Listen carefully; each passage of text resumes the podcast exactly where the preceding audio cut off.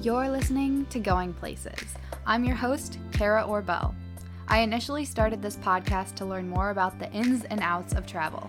Eventually, I discovered there's so much more to a person than where they go. My goal is to learn more from people who are going places. I've interviewed community leaders, entrepreneurs, veterans, authors, and experts who tell fascinating stories and give amazing advice. Thanks for tuning in, and I can't wait to see where you go.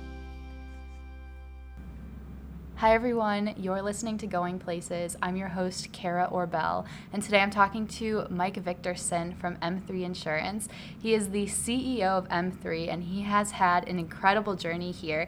He has humble beginnings from Escanaba, Michigan. Humble beginnings. and I can't wait to dive into his story of just becoming CEO. He really climbed the ranks, starting in the mailroom, and just his leadership philosophy is incredible. So thank you for being on the show. Oh, it's my pleasure, Kara. Yeah a lot of fun. Mm-hmm. So let's start with Escanaba. What was it like growing up for you?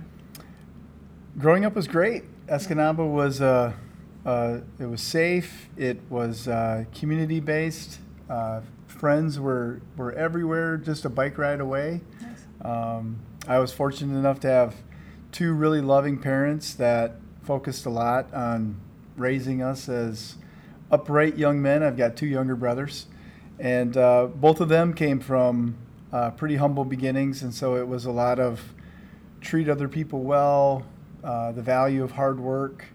Um, uh, don't ever think for a minute that anybody is better than you, and don't ever think for a minute that you're better than anybody else. And uh, you know, when you approach life that way, things can can a lot of times work out.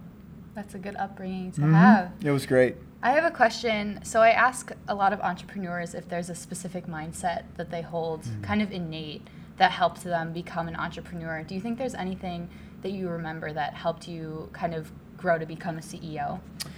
Yeah, and it's interesting that you use the word entrepreneur. I won't pick that apart too much because sometimes I see myself as one and sometimes I don't. Okay. You know, at M3, I feel like more of a steward mm-hmm. uh, in a lot of ways because I, I did not start the business. And then at the same time, because we have to continue to reinvent ourselves, I do feel like an entrepreneur. Mm-hmm. And so I think um, you know having the mindset of an entrepreneur that maybe connects back to my time growing up, having having the uh, the values instilled, the view of yes, you can try that, and it's okay to fail. Um, in a business setting, in a lot of ways, you have to fail fast uh, yeah. uh, because if you're not afraid to do that, uh, or if you're not if you don't have the ability to fail fast, I would say uh, you can get stuck in something uh, for too long and it doesn't allow you to pivot and move. Mm-hmm. But um, but having that mindset of uh, it's okay to make mistakes and it's okay to fail fast, mm-hmm. I think helps give you the courage to to try new things and to test out uh, what you think your customers uh, might need and want, mm-hmm. and, uh, and and can allow you to grow. Yeah, that's really good. Yeah, I think that's interesting that you mentioned pivoting because you mm wouldn't think of that as a role as a CEO. But. Oh my gosh, you know we, we when we have young people come in, especially like whether it's uh, take your, your child to work day or, or, or people come in from college or mm-hmm. they're new to business, I think they believe a CEO's life is about running around making a whole bunch of decisions. Yeah. and CEOs on a daily basis actually don't. If, okay. if you know if they have a, a great team like I think we do at M3, um, CEOs spend more time listening, asking questions, and to your point there, helping people pivot because mm-hmm. life has a way uh, when we're working on something of throwing obstacles in your way. Uh, and you've got to sometimes make big pivots, but a lot of times it's about making these smaller micro pivots to keep moving and, and developing a great solution for your team or your customer. Uh, but it's a, a hugely important skill set, I think, in any leadership role, and certainly one that I think I've got to deploy as the CEO. Hmm. Let's pivot ourselves and talk a little bit about your time at Augustana. So yeah. you studied speech communications and poli sci. Mm-hmm. Can you tell me a little bit more about where your love of speech came from and how this communication role has impacted you? Well, you know, growing up, uh, whether it was my natural personality that would come out in school or at our church or at our dinner table, uh, which, you know, often could resemble at that time a little episode of Crossfire. Um, uh, communicating, and especially orally communicating, was uh, just a, a huge I, I loved it. Um, uh, it was always fun being with uh, my grandfather or my father or his uncles or other people in town where they would tell stories. And so going to school and uh, having a desire to, to be an attorney and potentially a politician, mm-hmm. uh, I really felt like that speech communication major was a wonderful complement to political science. Um, I didn't learn to put the word storytelling to things until later, uh, but that's become also kind of a passion of mine because I, I do believe in our fast-paced click, click, click world. Uh, the value of storytelling is even greater, mm-hmm. and it's becoming more and more and more of a lost art. Did you have a passion like for stories when you were little? Like, did that come from reading stories, or do you think it was just communications organically flowed into? I think it's more organic. You know. I, I, I don't have the greatest memory. Um, I'm such a in the moment kind of person, trying to be connected to wherever I am. That sometimes nice. my my memory isn't that great. Uh, so I, I, don't, I, don't, know if I can trace it all the way back to childhood, but uh, it certainly is something when you look back, I just think it's something innate yeah. for me. Yeah, interesting. Let's dive into M3. So you wanted to become an attorney and you ended mm-hmm. up working in the mailroom. And if you don't know what M3 is to my listeners, M3 is an insurance brokerage. So we help um, clients manage risk, keep people safe, and buy insurance. And that's kind of the heart of it all. That was what um, Vic told me on the first day of our internship. Mm-hmm. And that's kind of the, the story you lead. So let's start with the mailroom. What was it like? Humbling. Yeah, um, yeah I, I was. Uh, I was really in between making this decision, and and uh, my last visit to M3 was to tell the founder that I was going to reject his offer to come to the organization and go to law school. Wow. And, and, two and a half hours later, I was coming to the agency and not going to law school. Um, he was a, he was a good salesman, and uh, part of what he did, as an example, was he told stories about the work that this business does for businesses and individuals and the impact you can have uh, both internally with clients and in the community. And so I, I, I said, yeah, I'm gonna give that a shot. And I was sold enough on the story of what an insurance broker does to say, yeah, I'll start wherever I need to start. And that just happened to be in our mailroom. And so I would I would push the mail cart. I would at the time because it was before you know emailing big files and things like that. I'd get in my car. I'd go to our insurance companies. I would pick up packages and I would deliver them to different people here in, inside the company. Um, and there were times, in full candor, that I would be like, "What am I doing? I have yeah. a college degree. Uh, you know, I, I feel like this isn't necessarily exercising my brain." Mm-hmm. Um, I had those moments, uh, but it was all worth it because it allowed me to get set on a track that allowed me to progress through the organization and have so many roles here that I think it lends to my experiences now as a CEO. Mm-hmm. And you you climbed the ranks pretty fast. You started in 1992. Mm-hmm. You were named CEOs at age 35, right? In 2005. Yeah, I was 34 on okay. January 1st of 2005. Um, I think a lot of that is is luck and timing from mm-hmm. a, a, generational perspective here at the company. Okay. And then, um, you know, I'm not unique in terms of you know, willingness to work hard, um, work in a team environment, humble yourself, take on new challenges. I think lots of people do that. Uh, that that just happened to be my path, and so I got a chance to process through a bunch of different roles in our employee benefits area. Yeah. And then um, because leadership has always been a huge passion of mine, um, and I, I, can trace some of those examples back to my childhood. Okay. Um, that I just always found myself in leadership roles. Huh um, that when those opportunities came at M3, I, I raised my hand quickly and, and, and said, i w- I'd like to try that. Hmm. And I'd like to do that. And the organization to this day, one of the things I love to say about this company that I want to make sure we never lose is that we are willing to take risk and chances with people that we see have potential. And so I think the organization saw that I had some, and they were willing to take risks on me and with me in leadership positions at a young age. And uh, I don't think it's a coincidence that I think that's still a big part of our culture today. Mm-hmm. Let's talk a little bit more about the culture aspect. How did the culture shift when you became CEO? Did you see kind of a shift, or did you have any goals with that? Yeah, I don't know if I can if I can point back to any big shifts. you know, because in, in some ways I, I want to be respectful of the culture that I inherited. Mm-hmm. Um, you know, we, we had a very client centric, hardworking, and play hard culture even when I was coming up. Okay. Um, I think the, the bigger piece was how, how could we export, especially the best parts of our culture connected to team and, and client uh, focused effort, how could we export that into a bigger, growing, more geographically diverse business? Because Mhm.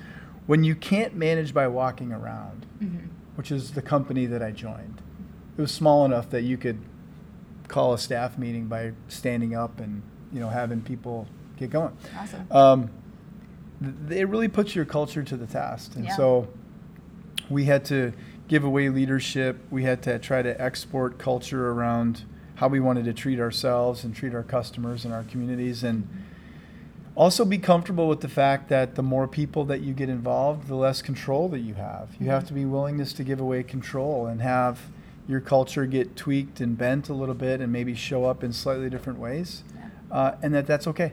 Yeah. Um, so it it really was a, a process that evolved versus you know big revolution, and so I, I can't point to any specific date Mhm. after I became CEO, but I do like what our culture feels like now. Yeah. I do too. Good. As an intern here and somebody I hope chooses M3, I, I'm glad that you do. Thanks. Yeah, it's fun. Let's talk a little bit more about M3's mission. So you M3 is independent, privately owned, and you really hone in on organic growth. Can you Mhm. tell me a little bit about why that is to someone who Mhm. doesn't know M3? Well, tying it back to culture, it allows us to grow one M3er and one client at a time. Um, there, there's areas of our industry where you know people are taking a directly opposite strategy to that, um, but we think it's the best strategy for us and our team because it allows us to recruit people to join us who we think embody characteristics of generosity, smarts, competitiveness in, in wanting to compete the right way, valuing being connected, and the, and the value of team and what it looks like to be team. Boy, if side note, anybody wants to get to the soft spot, I think of my heart and a lot of people's heart about what team looks like. Listen to those Bucks interviews after Yeah. them winning the finals, and then the last thing um, is doing it, when all else fails, do the right thing Mhm. do the right thing. Um, and and often you don't need a handbook for that. You don't need a three-person tribunal to help you figure out what that is. Um, do the right thing by people, by clients, by the community, by your trading partners. Mhm. Um, and and I really feel like if, if we can stay focused on on that, it's going to allow us to keep building the business and having an organic growth posture, which was the original part of your question. I think allows us to do that the best uh, way to stay private and independent and not have an outside influence uh, tell us how to do it. Mhm. We, we like having that control. We get to do it's a, it's a we us our thing. We get to figure it out as a company, Yeah. and and not an I me my thing. It's not Vic's rules. Yep. You know, it's not my stuff. Sorry to go third person there, um, but I do think that's funny whenever anybody does. Yeah. Um, I, I- I do believe it's a we us our thing. Yeah. Um, and it's it's exciting to see where we are going to take that. I like that. One of the things I heard a lot when I was doing your research was your values and how strong you are to your values. I think every person, I probably asked over 50 employees at M3, Wow. like what they would ask Vic, and they said, ask about his values, ask about what keeps him going. Wow. So let's talk about those values you got. hmm Um, I, that's the most extensive research anybody's ever done of me, so I'm sorry you had to do that. Um, I'm certainly not that interesting. The I from a values perspective, uh, you know, I, I, I do believe that a, a few of them, you know, uh, some of them come out, and uh, you know, I happen to be a Christian, and I think some of them would certainly map over, and, and people might be able to connect some dots. But you know, loving your neighbor Yeah. uh, is something that is a huge value for me. Um, and and your neighbor, uh, and and can be a lot of different people or, or types of relationships, and and loving them can take on a lot of different forms. Yeah. Um, I, I think having uh, a forgiving heart is really important because the last time I checked, uh, no one has a perfection element that even remotely goes to 100%. percent Mhm. So people are going to have good days, bad days. They're going to they're going to say the right thing. They're going to say the wrong thing. Um, and if we can examine intent uh, and, and see that they're uh, you know really lined up in the right way that way, uh, I think we need to forgive. Mhm. I also think having a humble generosity is important. Um, you know, this business has been built. I'll just keep using it from a business lens. Yeah. This business has been built uh, because of the collective effort Mhm. of who's on our team. This is not a heroic organization Mhm. that way. It's not one person. And so because of it, it's, it's a massively humbling endeavor. To think, look at all these really talented people. Look at all the work that they're doing together. Look at how they're taking care of each other and our customers and our community. My goodness, uh, how can you not be humbled by all of that, you know, that, that talent working together and want to do your part? And I think the last piece is, um, and, I, and I feel like this may be an area I've had uh, one of my biggest impacts on the organization is generosity. I, I think I think we're called to be generous with our time and with our money. Um, and when we aren't, when a senior person doesn't have time for a junior person, when we have an abundance of of either gifts or money or things like that, and, and we don't share it Mhm. um, with people who who genuinely could use that opportunity to have a a lift up. I don't think we're doing our part. Um, and so those would be some of the things: loving your neighbor, uh, having a real humble heart, being willing to forgive, uh, having a generosity mindset and a bent, you know, to how you live your life. Yeah. Those would be some of the main values that I that I think of, uh, especially as it relates to other people. Yeah. I have a question, and I don't know if I'm saying any of this right, but do you believe that your strong values attract other people with the same values and the same mission? Do you think that's helped you along the way?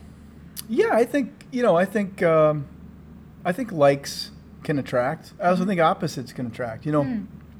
one of the things that um, I think is important is to surround yourself with a real complementary skill set. Mhm. And there's a whole bunch of people here who uh, have values that click with what I just mentioned, and they also bring other things to the table. Mhm. Um, you know, one of the things as a yes man, I love to say yes. Um, you said yes to this. Right there you go. I can be taken advantage of, Yeah. uh, as an example. Um, and it's good to have people around me to help me to, to help see. Sometimes, like, no, Mike, it's okay to say no to that, Yeah. or it's okay to not uh, participate in that item over there. It's Yeah. and so it, it really, I think it really is important for there to be complementary skill sets, and and and personal value sets. And so, do I think it's helped attract people? Sure. Um, do, do I have an exclusive on those types of values? No. Um, and and I, I do think that people like being around others that help lift all of us to be the best version of ourselves, though. Um, and that's something I think I help contribute to. I think so. Just help. Yeah. You know, I'm, I'm a I'm one person. Yeah. You know. Interesting. Let's talk. This is a pretty prominent issue right now, but you say you're a yes man. Mhm. Have you ever experienced burnout of taking on too much? Sure. Um, I, yeah, there was a, a day uh, each year after I took over the CEO role, I would I would kind of thematically summarize it, and they were all going to be chapters Okay. in a book someday, right? Yeah. Who knows if it'll ever get written? But um, one of the chapters in the book that really came home to roost in about 2008, 2009, when the company was going through some, you know, some growing pains, and a lot of them were because I was pushing too hard Hmm. and trying to do too much. Uh, is uh, if you want something done right, do it together. The old adage is if you want something done right, do it yourself. And I was trying to do too much myself, Okay. and I was getting burned out. Um, I had my one and only anxiety attack uh, at my house. Wow. Uh, if, if you've ever had one, um, I don't wish it on you ever again. If you've never had one, I hope you never have one if you're listening to this. But uh, my, my wife, we were getting ready for bed, and I like to goof around. Yeah. I, she thought I was goofing around. And then finally she's like, "Oh, this is real." so she helped me uh, lie down and catch my breath, and but literally not being able to breathe is a, a very strange sensation. Um, and so that was a, a big wake up call for me. I was in my late 30s at the time, had a young family, and I was trying to do way too much myself. And so um, that's been helpful to learn from that experience. How has your family supported you as a Oh, CEO? man. My family has been incredible. Um, my wife Karen, we, we laugh now about it because our youngest just graduated from high school, and so we're entering a new stage of it's just us again. It's like being back in our 20s, and um, there was a there was a significant period of time when I had a young family and when I was uh, trying to help build the business with some other people that uh, candidly I wasn't home very much, and there's some there's some regret there, and at the same time, we managed it the best that we could. You know, we did because we'd never done it before. Uh, but from 2000 to 2010, that was a big that was a big business building time for M3, and I probably, if I had to go back and do it over again, I probably wouldn't have prioritized M3 quite as much as I did. Um, but you know, my daughter being 12 in, in 2010, my my middle son 10, and my youngest son seven or eight, I was able to pivot. And you know, this last decade that we just ended of 2010 to 20, I feel like I had a much healthier balance of being a dad and being a husband Yeah. and being a CEO. Hmm. Pivoting is a common theme, even in your personal life. There it too. is. Yep. Yeah, interesting. That's very. That's good that you were able to kind of look back and step back on that. I think Karen and my kids would agree. Yeah. awesome. That's great. Let's talk a little bit more about your leadership strategy and Hmm. kind of how you lead. Do you have any kind of key things that you always come to in terms of leadership? I definitely have some default. Um, I I'm a I'm a big believer in uh, giving people less areas of responsibility so that they can go deeper on strategy and with people. Um, and probably it's a product. We're all a product of our experiences. And one of the things as a smaller company that I watched M3 do and go through and struggle with at times is leadership having too much responsibility, too many areas, Yeah. and it didn't allow them to go deep enough on both strategy and people. And so Mhm. that's one of the first things. I think the second thing is to push them to uh, empower and trust their teams. Mhm. You know, we have a little saying at M3 of, you know, we want to hire adults and get out of the way. Um, you know, another one is that we, we like to, to manage exceptions, not manage to the exception. Um, really influenced by Daniel Pink's work around drive and what what gives people the motivation to want to go go do their work every day, Mhm. autonomy, mastery, purpose. Yep.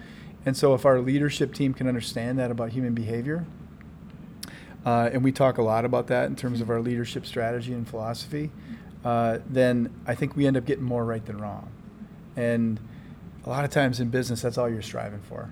Let's just get more right than wrong. Yeah. We're not going to be perfect. Yeah. Um, but if we do that from a leadership perspective, if we if we truly understand that we're hiring adults and that we need to lead fewer areas and go deeper with people and strategy, I think we can win more. I like that. Let's talk about your sales technique, the storytelling Mm, piece. I think mhm. that that's a common theme in your role, even as CEO. I Oh, for sure. You tell awesome stories. Hope so. Tell me about kind of how this came to play in your Mhm. development professionally. So I've had I've had starts and stops with professional training about probably the best way that I can summarize sales training is learning how to truly listen and ask questions. Um, we get so busy as human beings trying to sell or promote whatever it is we're trying to sell or promote that when we do deep inspection or reflection of our performance, we don't listen well and we don't ask good questions. Mm-hmm. And so, coming through different sales training episodes in my life, um, that's probably the biggest thing that has been impressed upon me with that training. That then it became a passion of mine, and it also uh, leads well into storytelling. Mm-hmm. You don't know the right story to tell to land with your audience unless you ask great questions and listen 1st Mm-hmm. Because if all you do is lead with story, how do you know it's the right story to tell? Yeah. What if you end up triggering somebody? That doesn't work. And so Yeah. I'm I'm I'm really uh, a product of that professionally. Um, and then uh, where it fits with me naturally or personally is uh, I, I like to I like to help people feel comfortable through being sometimes self-effacing and telling stories and uh, you know leveraging things that have happened in my personal life Mhm. to make a connection. Yeah. Do you have any stories that come to mind where you just couldn't reach someone and it was just really challenging and you finally finally were able to connect with them? Hmm. Yeah, you know, I, I some people come to mind um, in my personal life, and and also here at M three. Uh, often, what it would take or what it took in those situations. Now that I think about them, because two people just flashed into my mind. it actually involved doing some research. Hmm. Um, because sometimes you can get stuck Yeah. with a relationship, Mm-hmm. whether it's personal or professional. And doing some research with other people who are connected to that person, where you get a chance to ask more questions and listen, uh, can be really enlightening. Um, and that is probably the biggest key, if you will, to unlock some of those things for me. Hmm. Ask more questions and listen and do some research with people that you know and trust that also care about that other person. What's your favorite question to ask? Mm. I I end up asking a lot of questions that sound a lot like, "Why is that important to you? Hmm. Why do you think that? Mhm. Tell me more about that." Um, you know, something that you might remember from just sometime, you know, with your internship with M3 and with all of you, Mhm. the um, professional career example I gave all of you was try to become an investigative reporter. Mhm. And for us, and for me, being an investigative reporter means you don't stop at the first question.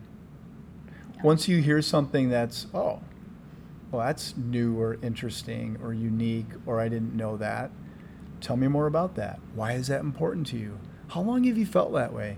Check, check, check, check. Question, question, question, question. and uh, it kind of goes back a little bit to, to selling Yeah. um, too many times when we're trying to promote our stuff, somebody gives us a nugget. We're going to stop listening. We're going to stop asking questions, and we're going to start telling you stories about my product or my service. Yeah. Whoa, whoa, whoa! Stop. Slow down. Ask two, three, four, five more questions, and see what comes of that. Mhm. Um, and so, that's a that I think is a big piece, Yeah. uh, a, a big piece of of how that can be effective for you. Mhm. So, what is your why? If you ask that question, what Mm. motivates you? So I I actually was, I- would have, a, I had a hard time articulating this until about 10 years ago. I can't even remember the workshop that I was in, but it was truly around a workshop around purpose Oh wow. Okay. and, and trying to discover your purpose. And the way that it was distilled then through the work I did was people and their potential. Mhm. Um, you know, if you look at the disc profile or if you look at the uh, personality indexes that you would take at work, Yeah. uh, I'm very motivated by uh, people. And I, I love being around people. I love uh, uh, influencing them. I love working in teams. I, lo- I love all of that. Mhm. Um, and so, people and their potential, unlocking it is, I, I, I truly believe, uh, a huge part of my purpose and my why. I like people that. and their potential. Hmm. Just helping people grow Mhm. in terms. And not the potential, to put a finer point on it, not the potential that I think they have or they should have. Okay. unlocking their potential. So coming up alongside them, like if it was you, Mhm. and it would be taking an active enough interest in what is your potential and what do you where do you, what do you see as your uh, strengths and future, and how can we unlock that? Mhm.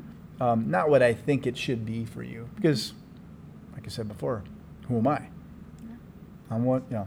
I, I don't live your life, and so people and their potential. Huh. I know um, a lot of people say like being around people fills your cup, and that's what Yes. drives you. What is it ever exhausting to be around people, or is that something that you've just had around you and Um, fills you up?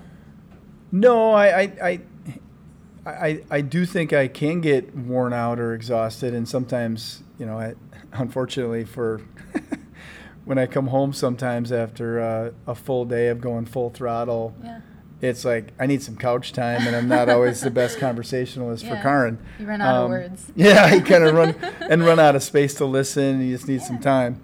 Um, but it it truly is the stuff for me that uh, turns my motor over. Yeah, It really is. Hmm. Um, I probably need to be more disciplined about taking time for myself. Um, not probably, I do, and uh, it's it's a lifelong journey, right, to Yeah. learn. So of course. I still got I still got some time, hopefully, to learn that skill set. I'm not a great planner. Okay. You know, one of the things uh, uh, Karin and I have been talking about recently is, as the kids leave the house, how do we do more intentional planning things for us? Yeah. Because we don't naturally do that, and so what can happen is our calendars can get filled up with a lot of stuff Yeah. for our this company or other people, and it's all good, right? But before you know it, a week or two can go by, and it's like we haven't even grabbed dinner together hmm um, intentionally. Yeah. You know, it's been more on the run kind Yeah. of thing. So Interesting. yeah, that's our next, it's kind of our next path on that piece is Yeah. how do we, how do we, even if you're a people oriented uh, person, how do you carve out time for yourself? Do you practice mindfulness at all? Because you mentioned staying in the moment. So I don't, not nearly enough. Interestingly, my brother, David, who's at uh, Northwestern, uh, he's big into it. Okay. Um, and he's, uh, you know, he, he works with um, uh, cancer survivors. And he does a lot of work with people who are living with cancer. And so one of the one of the tools that he tries to use with both uh, people he sees and their families is practicing mindfulness Mhm. and the power of it. Um, and so I should probably call my brother more often. that's that's the Yeah. that's what I'm realizing myself just in answering that question. Yeah, I think you hold because people can practice it and like actually meditate, but you have those skills where you are able to read people in the moment and you like to stay in that moment. And I think Mm. that's what really resonates with how you're able to connect with clients in a deeper way. Mm-hmm. Yeah, it's Yep. interesting. just before this podcast, um, we were with a prospective client of M3. Yeah. And one of the things that was front and center was um, we were trying to break through and, and get to another place to to get closer to having them say yes to M3. Yeah, And one of the things that my teammate and I that were at this breakfast had to do was really make sure we slowed down and listened well enough and asked enough questions and stay in the moment hmm so that we didn't race ahead. hmm Um, and often staying in the moment, you know, you sometimes feel like you don't make as much progress because you didn't get to say what you wanted to say. yeah, Um, but in the end, that's the stuff that matters more anyway yeah, of if you're here and present and engaged. Um, like I said before, you're a better listener. You ask better questions, and I think it actually moves along better. Oh, I like that. I didn't think mindfulness would come up, but I'm glad it. There we go. It's interesting. What is? Do you have a favorite story that comes to mind when you think of M3? I know you've been here a while. You probably have a lot, but Hmm. what's your favorite story? Wow, I just so I'll tell you the favorite setting. How's that? Um, and then it's played itself out um, multiple times, and because I because I enjoy history, because I respect my growing up, I always respected my elders. I respect hard work. I respect loyalty and longevity. Yeah.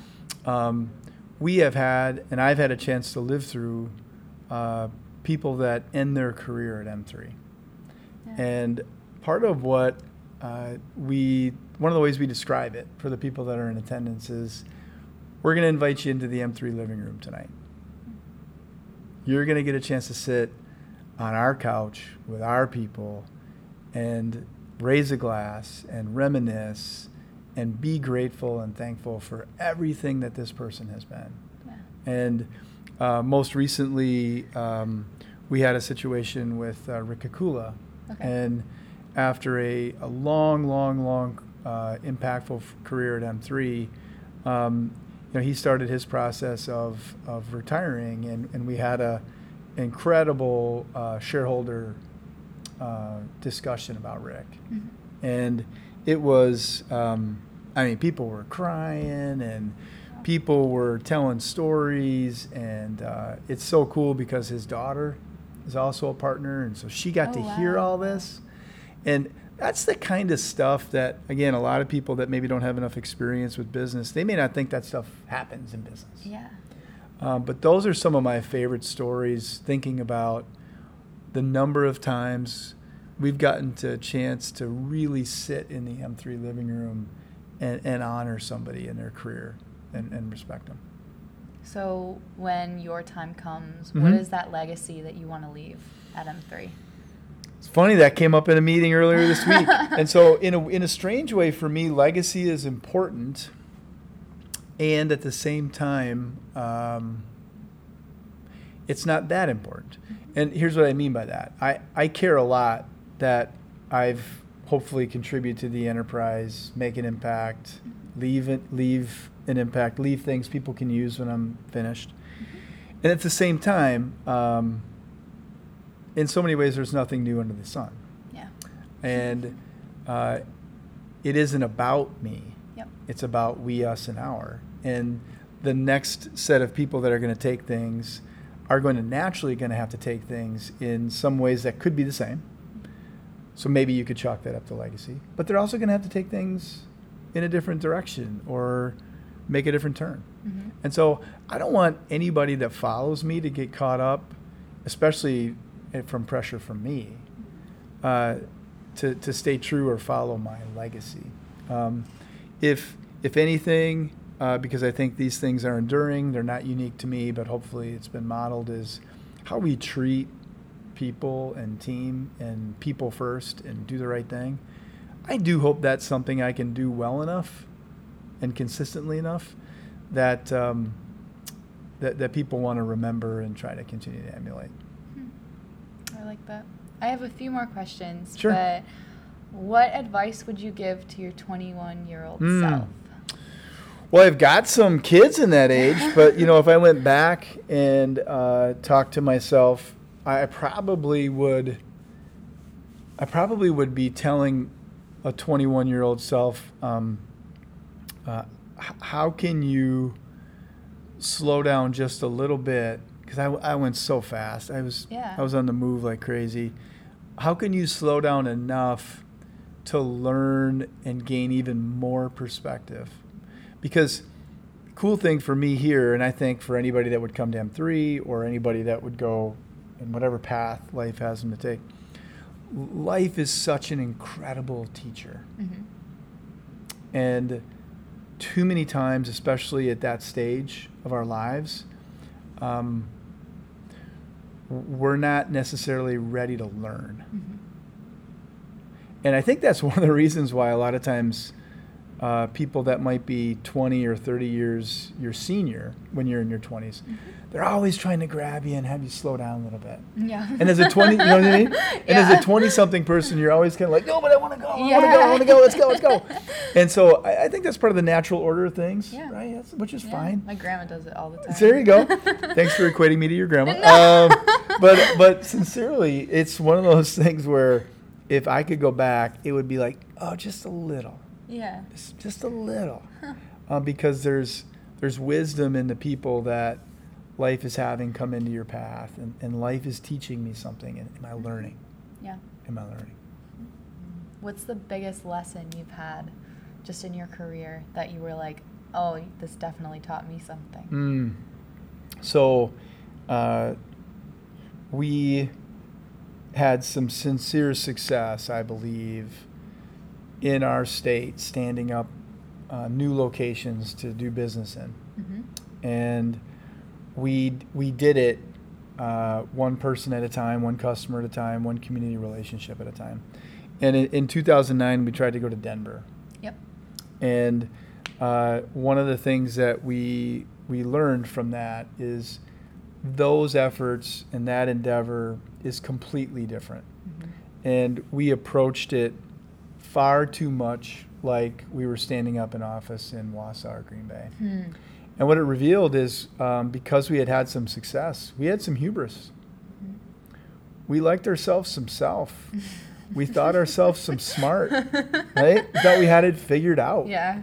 And we clearly didn't. Okay. We clearly didn't. Yeah. So that was a big, that was a big humbling learning experience for us. Hmm. Probably the story that comes to mind.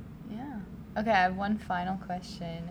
It pays homage to where um, Going Places started out. So my podcast started out as a travel show, oh. and I kind of grew it to interview entrepreneurs and people like yourself who are really changing the world. But my final question always stumps everyone I interview. So All right. If you could go anywhere in the world, where would you not go? If you could go anywhere in the world, where would you not go? Yeah.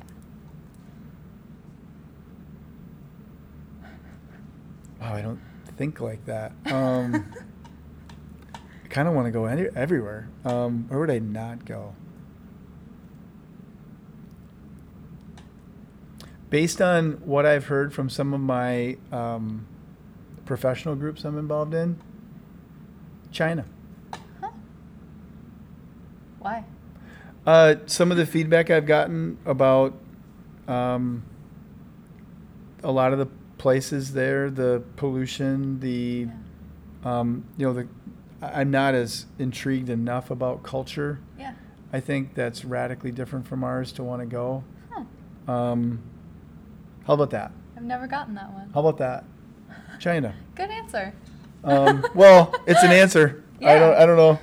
I might change my mind if I think about yeah. it for 30 more minutes. But I've just I've had I've had some interesting conversations about the the culture there, and it.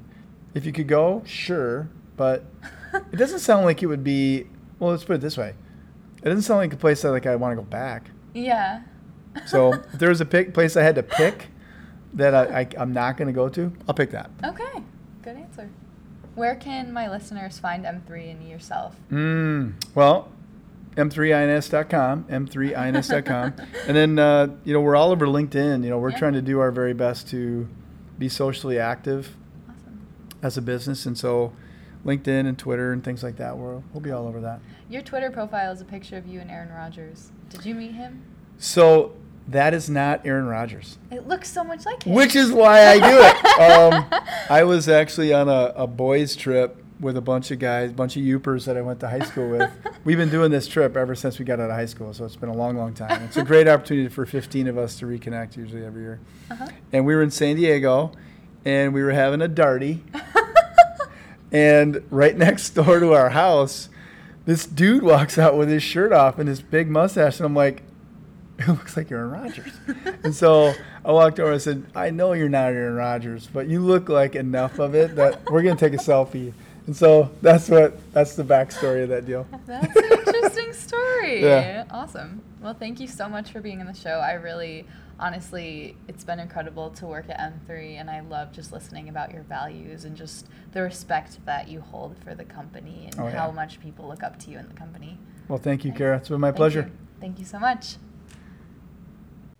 Thank you so much for tuning into this episode of Going Places. If this is your first time checking out my podcast, thanks so much for tuning in. If you are returning, I really appreciate your listenership. I mean, you guys really keep me going, and I really appreciate all of the amazing listeners I have. If you are an M3 employee, thank you from the bottom of my heart for making our internship just a, an incredible experience. I've had so much fun. And if you're new to M3, I encourage you to check them out. They're a really great company, especially for their internship program, but also for the quality of insurance they provide.